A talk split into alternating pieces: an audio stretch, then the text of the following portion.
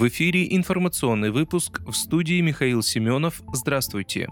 Журналист обвинил США в замалчивании данных о подрыве северных потоков. Американский журналист Сеймур Херш, опубликовавший статью о причастности США к диверсии на российских газопроводах «Северный поток» и «Северный поток-2», обвинил ведущие СМИ и власти страны в замалчивании данных о подрыве. Соответствующий материал он разместил на платформе Substack. Автор материала указал на то, что во время его работы в газеты The New York Times с 1972 по 1979 год редакция опубликовала почти все его работы на первых полосах. Кроме того, за его деятельностью следили в The Washington Post. Теперь ни одна из них не написала ни слова об истории с трубопроводами, также не процитировали отрицание моей статьи «Белым домом», заявил расследователь.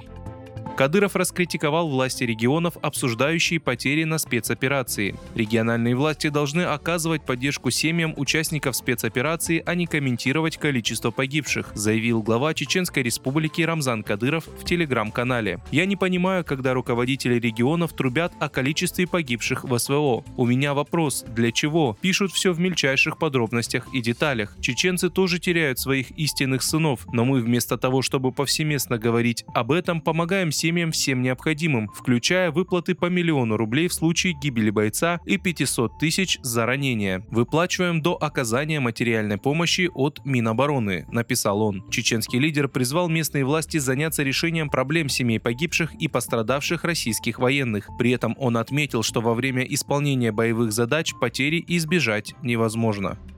Украинские военные обвинили Россию в запуске воздушных шаров с отражателями. Представитель воздушных сил Украины Юрий Игнат заявил, что воздушные шары с радиолокационными уголковыми отражателями, замеченные над Киевской областью, были запущены Россией в качестве ложных целей для истощения и отвлечения украинской ПВО. При этом Игнат подчеркнул, что украинская ПВО не будет сбивать такие шары, а прогремевшие в небе над Киевской областью взрывы и следы ракет, которые видели жители, вероятнее всего были направлены против каких-то других целей целей, которые шары должны были прикрывать.